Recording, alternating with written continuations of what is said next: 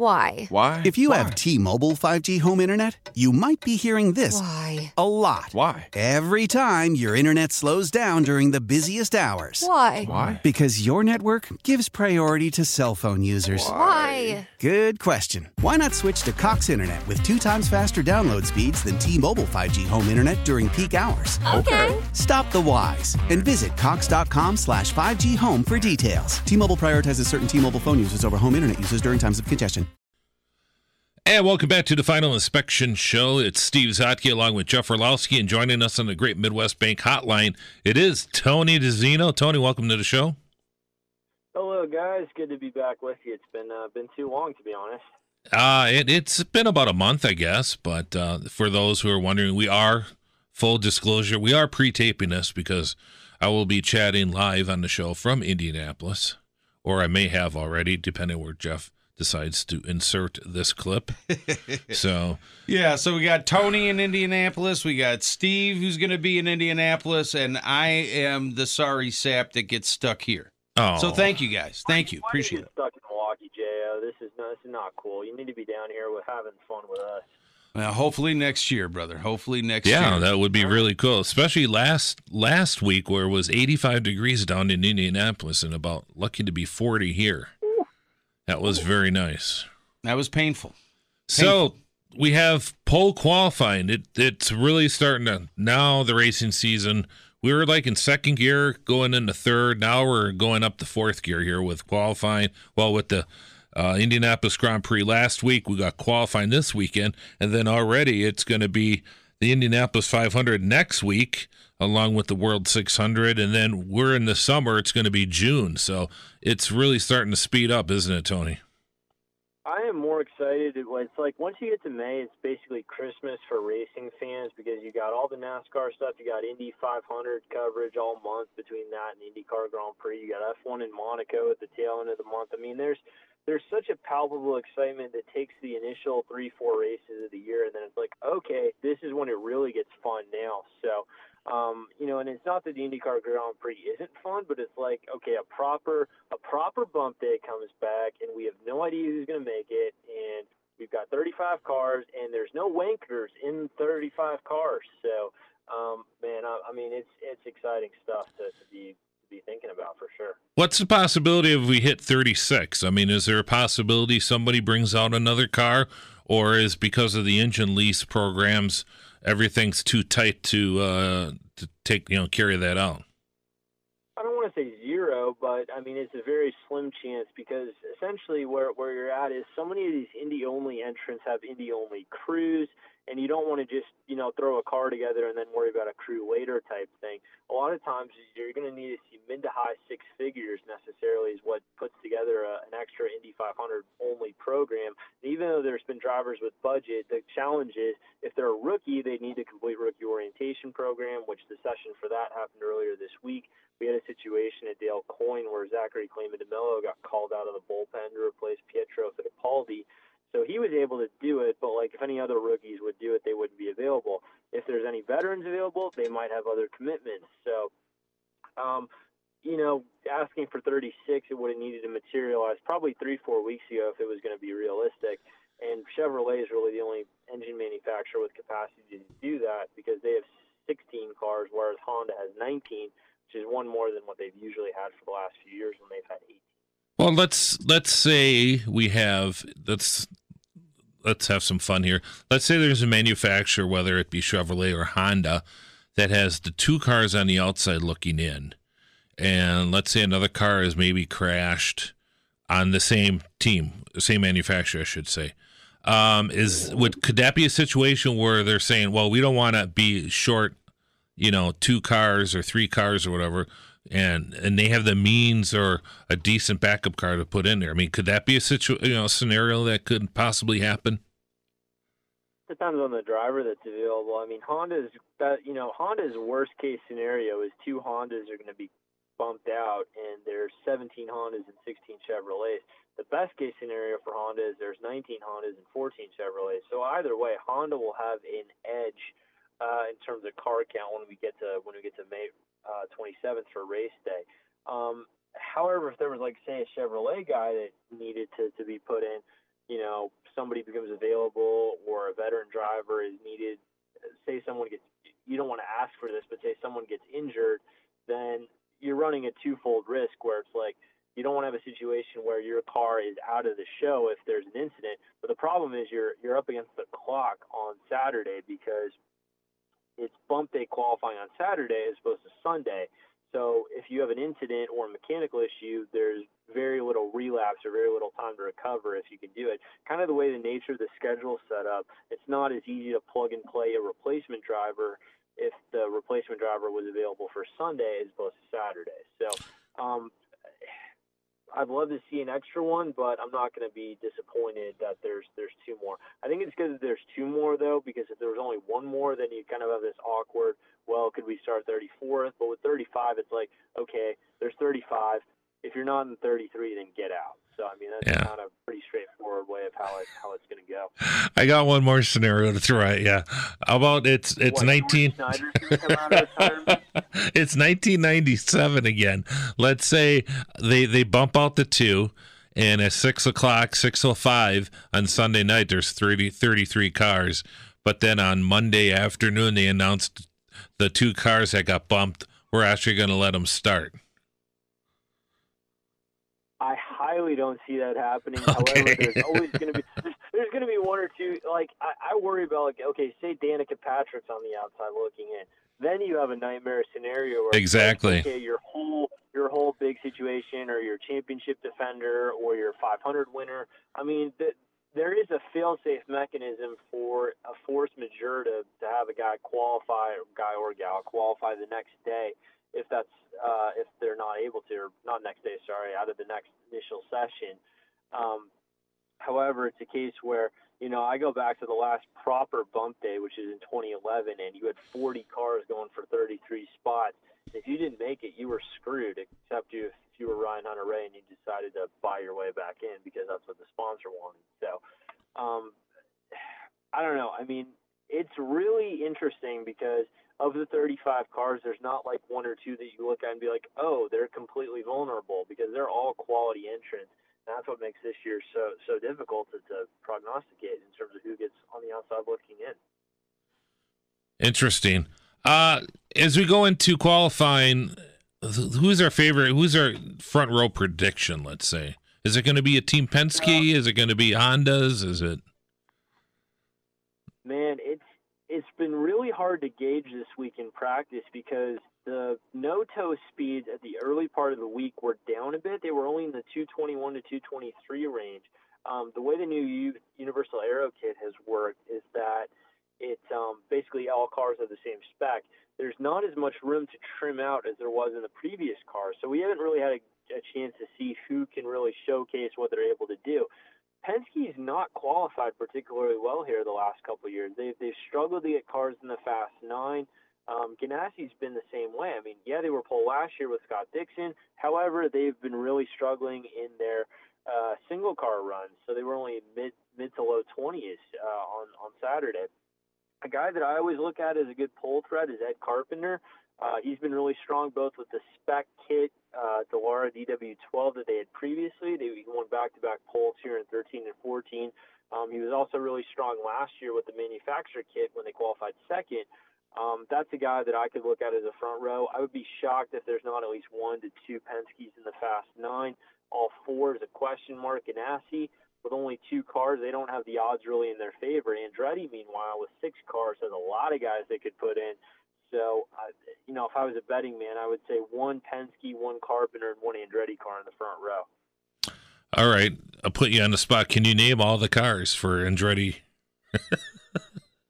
oh, I can go all day, Zach. I love it. We got our we got our we got our two past Indy 500 champs and Ryan Hunter-Reay and Alexander Rossi. We got Marco Andretti, who's their perpetual. I'm gonna make it but then I'm not to win the race type deal. And you know, is this Marco's years like spring in, in Wisconsin, where you know, like every year there's a Marco story. You got Zach Veach, who is in the 26 car that looks a lot like Carlos Munoz's old car from his rookie year. It's got a striking yellow and orange paint scheme this month. That is uh, a little different from what they've had for the year. Zach's a good, uh, good kid. Um, I know a friend of the show. He's been on a few times. Uh, I don't see him as a fast nine contender necessarily, but he'll be okay. Then you got your two wild cards, which is Stefan Wilson, back after a year's hiatus, uh, opportunity of the career for him, you know, in a fifth Andretti Autosport car, and then Carlos Munoz, the dude who like sneaks up and all of a sudden he's like second with five laps to go, and you're like, where did he come from? And uh, Munoz is a six Andretti Autosport car, so uh, I think I passed the test on that. Yes, you did. Very good. Uh, Danica, uh, you know, I, I'm, I let's let's chat, and Jeff, feel feel free to to pine in. I, I I think it's it's great. You know, come on, come on in, race. Uh, last race, I I think it's it's fine. Uh, and so far, now, granted, you know, it's still a lot of TV to go yet, but uh, uh, I don't think it's been too too much. Have you? No, pleasantly surprised by Danica, both in terms of the media attention she's gotten, but also the understanding of how different IndyCar is now compared to when she was here mm-hmm. last seven years ago. Um, she knows it's a different game now. She's got a lot of good people on the team that she's with at Carpenter Racing. And I know I'm on record as saying I don't think she'll win, but I'll be honest, she's she's been impressive thus far in the practice week. Because here's the thing with her, she's smart in racecraft. She knows how to bring it home in one piece. And if she's running fourth, fifth, whatever it is, 20 laps to go, if it, if it becomes a fuel mileage race, Carpenter has nothing to lose by saying, "Hey, you know, dial it back, try to make sure. try to make this number, and you can make it home." So, the the, the catch with Danica is is very simple. She winning the race would be excellent for her brand. It would be terrible for IndyCar because it's like yep. you're somebody that hasn't driven one of your car in seven years, waltzes up, drives a green 13, which is the you know, bad luck du jour of race cars and somebody that is just showing up your entire field. Same reason I didn't want Alonso to win last year. Same reason I didn't want Kurt Busch. Get your solid top four or five finish. You know, be like, I proved I can still hack it, but you know, I'm not. I'm not overshadowing the race. And I think, I think with her, that's kind of the balancing act. And you know, she's got a lot of similar people back, and uh, whether I don't know. I mean, I rate her a lot higher than I'd rate Spencer Pigot in this race, for instance, one of her teammates.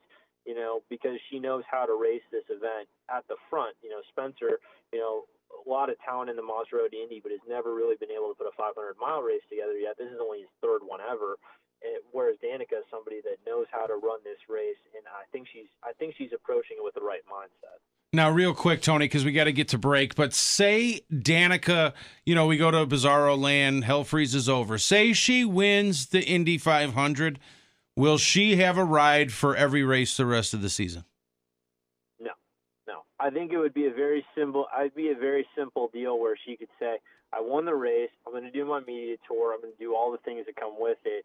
Um, what it could do is it could prolong her career beyond this May, where it's like, oh, great, I've won the race now. Maybe I can come back and defend it. Maybe I can become a two-time winner. So I think I think you could see her back in Indy in subsequent years. However, I don't think that it would lead to anything in the rest of the full season. I don't think she'd want it. Number one, and, and number two, I don't think it would it would behoove her as a brand uh, to, to advance beyond that point. We're talking to Tony DiZinno on the Great Midwest Bank Hotline. We're going to take a short break, and when we come back, we'll talk more Indianapolis qualifying with Tony DiZinno on the Final Inspection Show. And welcome back to the Final Inspection Show, brought to you by Great Lakes Dragway and David Hobbs Honda joining us on the Great Midwest Bank Hotline. It is Tony DiZinno, and Tony, of course, you're down in Indianapolis, but you're working too, aren't you? Yeah. Um, so in the past, uh, the final inspection listeners will have known my work with uh, the NBC Sports website. Um, had a couple uh, shifts in that over the off season. Had an opportunity in the IMSA Sports Car Paddock, which is my my primary role. Um, and then for IndyCar, I'm working with Trackside Online, which is a uh, subscription service, but it for 22 bucks for the year, it is a smorgasbord of information and stats and insight from the, the IndyCar paddocks. And my colleague Steve Wittich and I, uh, and our other colleague Patrick Steffen, who's out in Colorado, uh, we're at every event, and uh, it's you know it's a good it's a good combination, and uh, it's, it's always a treat to be able to, to still do this, where uh, to be on the IndyCar circuit, and so um, yeah, that's a new thing for this year. But uh, subscribe, and here we go. It's one of the best buys in racing. Trackside Online, make sure you look them up. Uh, Tony, what's your first Indianapolis 500 qualifying memory? So this is a really cool year for me, Z-Man, because uh, we're in 2018, and the first Indy 500 I ever covered was in 2008, and I covered qualifying weekend that year, which is the first year I ever qualified. Sorry, first year I ever qual qual covered. Um, first year I ever covered qualifying, which w- had bump day that year, which was um, Buddy Lazier and Roger Yasukawa and Max Papis and Mario Dominguez had bump day that year. Oh, yes. It was, uni- it was a unification year, Mm-hmm. and so there were four or five extra cars going for for four spots. So Phil Giebler toasts a Panos on Saturday. He's done. Papis never makes a qualifying attempt. Yasukawa is too slow. So it comes down to a, a, a two-on-one between Mario Dominguez and Buddy Lazier. Buddy Lazier's car had no pace all week. It was a late entry. They only got running Thursday or Friday. You know, Hemmelgarn was was kind of you know they used to be good in the IRL days, but in the the merge series they were kind of a one-off only entry. Lazier's like, I'm going to throw the wing back three, four, five degrees. It has no business making it work. He sticks. He throws down a two nine, uh, sorry, two nineteen, two eighteen. You know, he gets in the field. Dominguez is running quicker on the first and second lap. He runs a quicker first lap, and then he bends it in turn one on, on the second lap, and he's He- done at that point. So I'm like, it was it was so. I'm standing on pit lane. I'm watching Carol Lazier and Buddy having an embrace, and you know it was really close. It was really nice to be close to Carol Lazier and Buddy in that moment. So, um, you know that that kind of set the tone. I was like, in no other race can qualifying 32nd be this awesome, but it was that. It was cool. Then Yeah. the other, the other, the other bump day memory, uh, just real quick, was in 2011. So I graduated from Marquette University in the morning, but I'm still in my college apartment, and my college apartment is versus, so I'm able to watch bump day qualifying. And of course, that was the last proper bump day. There's 40 cars going for 33 spots, and to this day, I will forever be grateful that I saw on TV Alex Lloyd. Friggin' Pink Lloyd, Dale Coyne has no business being in the show. Not for any of his fault or the crew's fault. They just they just couldn't find it. Lloyd bumps out one of the Andretti cars, and it leaves them Ryan Hunter-Reay. awkward position where it's Yep. like, oh no, Hunter-Reay and Marco are in this like joint. Oh crap, we're both on the outside looking in type thing. And Marco then finally comes back and bumps Hunter-Reay out, which leaves Hunter-Reay like, oh my gosh, I'm on the outside looking in. And it was just, in no other race is qualifying 30th, 31st, 32nd that dramatic. And and that's what I love about the fact we have 35 this year is because we're going to get something, you know, later this afternoon where it's like, how did this happen? Why did this happen? Who's going to be screwed? Who's going to make something happen that had no business happening? That we're going to be talking about for years. So, you know, I've had I've had coffee with Lloyd a few times, and you know, I, I flash back. I'm like, yeah, you finished fourth in the race year before, but I remember when you qualified that sucker 31st the next year. It was like that was that good.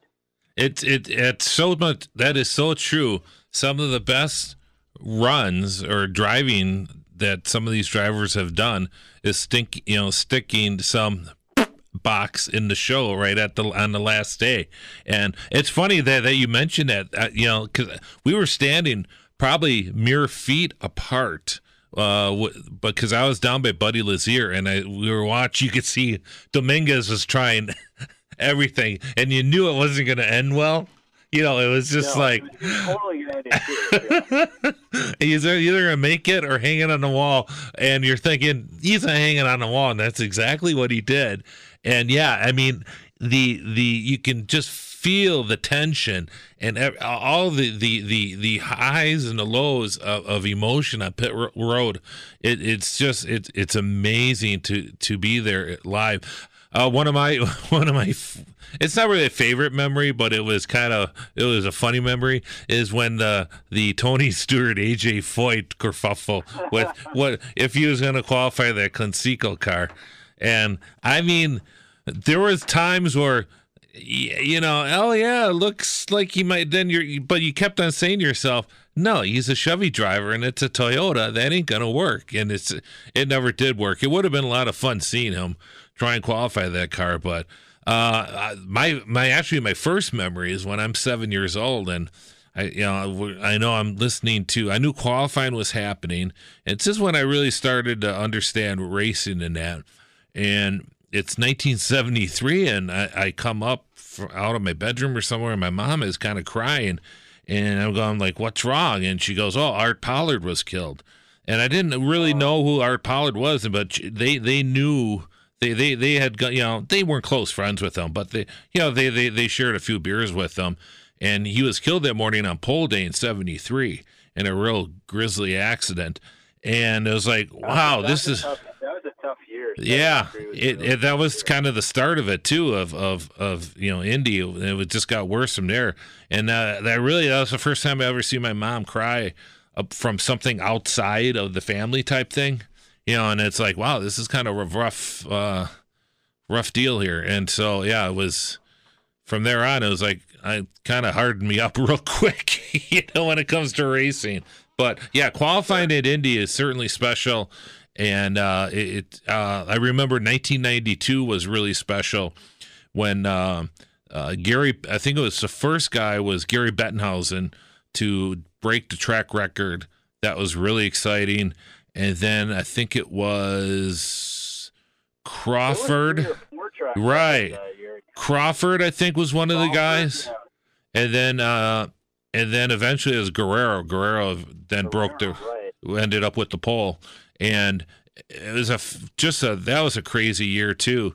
A lot of stuff happening, but I was so happy when Gary Bettenhausen broke the record. I didn't think he was going to get keep the pole. I'm thinking, well, as long as he's on the front row, and darn it, he ended up qualifying fourth, so he didn't make the front row. But yeah, that was a that was a pretty cool deal.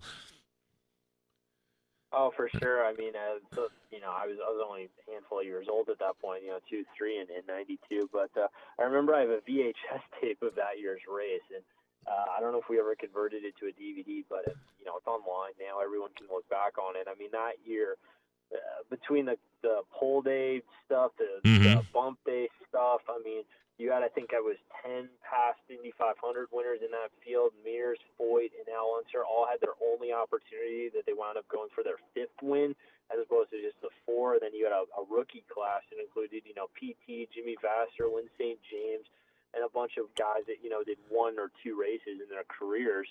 Um, what a story, right? Goodyear, you know, didn't even make the race, and wound up in a backup car, and you know, getting within four, you know, four or five hundredths, and comes up short to Al Jr. So, um, yeah, 92 is definitely one of the all timers, even for uh, you know the tens of thousands of crashes that happened that race. True story. First time I met Jimmy Vasser, I forget where where we met him, and I wasn't I wasn't a credentialed media person there. That was my last year. I wasn't credentialed down there, and I'm down there with a bunch of guys, and there's a lot of drinking going on. I will admit, and uh, we see Jimmy Vasser. It was he was signing stuff. You, I don't know if this was at like the Kroger or something, but I, I know one of my buddies said, "Hey, break a leg," and well, he went out there and yep, during the race, broke a leg. so, yeah, don't uh, yeah, you, you can say that to actors, but don't say that to race car drivers, especially in the that to race car 1990s. drivers, Yeah. yeah. especially in the 90s. So, well, Yep. Tony, sure. we certainly appreciate you joining us, and uh, give us a quick prediction, uh, poll winner. I'm, I, I and uh, a friend of mine and I have a preseason pool where we pick our our winners and then we pick the pole winner for Indy. So I picked Ed Carpenter as my pole winner preseason, so I'm going to stick with that. That's a good pick. Ed Carpenter. I will go with uh Rossi. And we'll give Jeff Danica. yeah, no Very thanks. good. I like that. I'll take Will Power. Okay. Ooh, Well, that's a good pal. pick. Yeah, it is. Well, we'll see. I still say Danica's better. We'll give Eddie Danica. How's that? yeah, that, All that, right, that we good. can work with. All right. Tony, I'll see you down there in a few days and uh looking uh forward to a fun weekend. Should be good. Z man, take care, man. All right. the best. Thank you. Appreciate it. It's Tony DiZinno joining us on the Great Midwest Bank Hotline, and we'll have more final inspection coming up after this. Old Man Winter here. If I had it my way, it would stay winter all year long. Short days, wind chill, black ice, and a good polar vortex. Oh, heaven! Wait, is it getting warm in here? Your cold snap is over, Old Man Winter. Spring has arrived.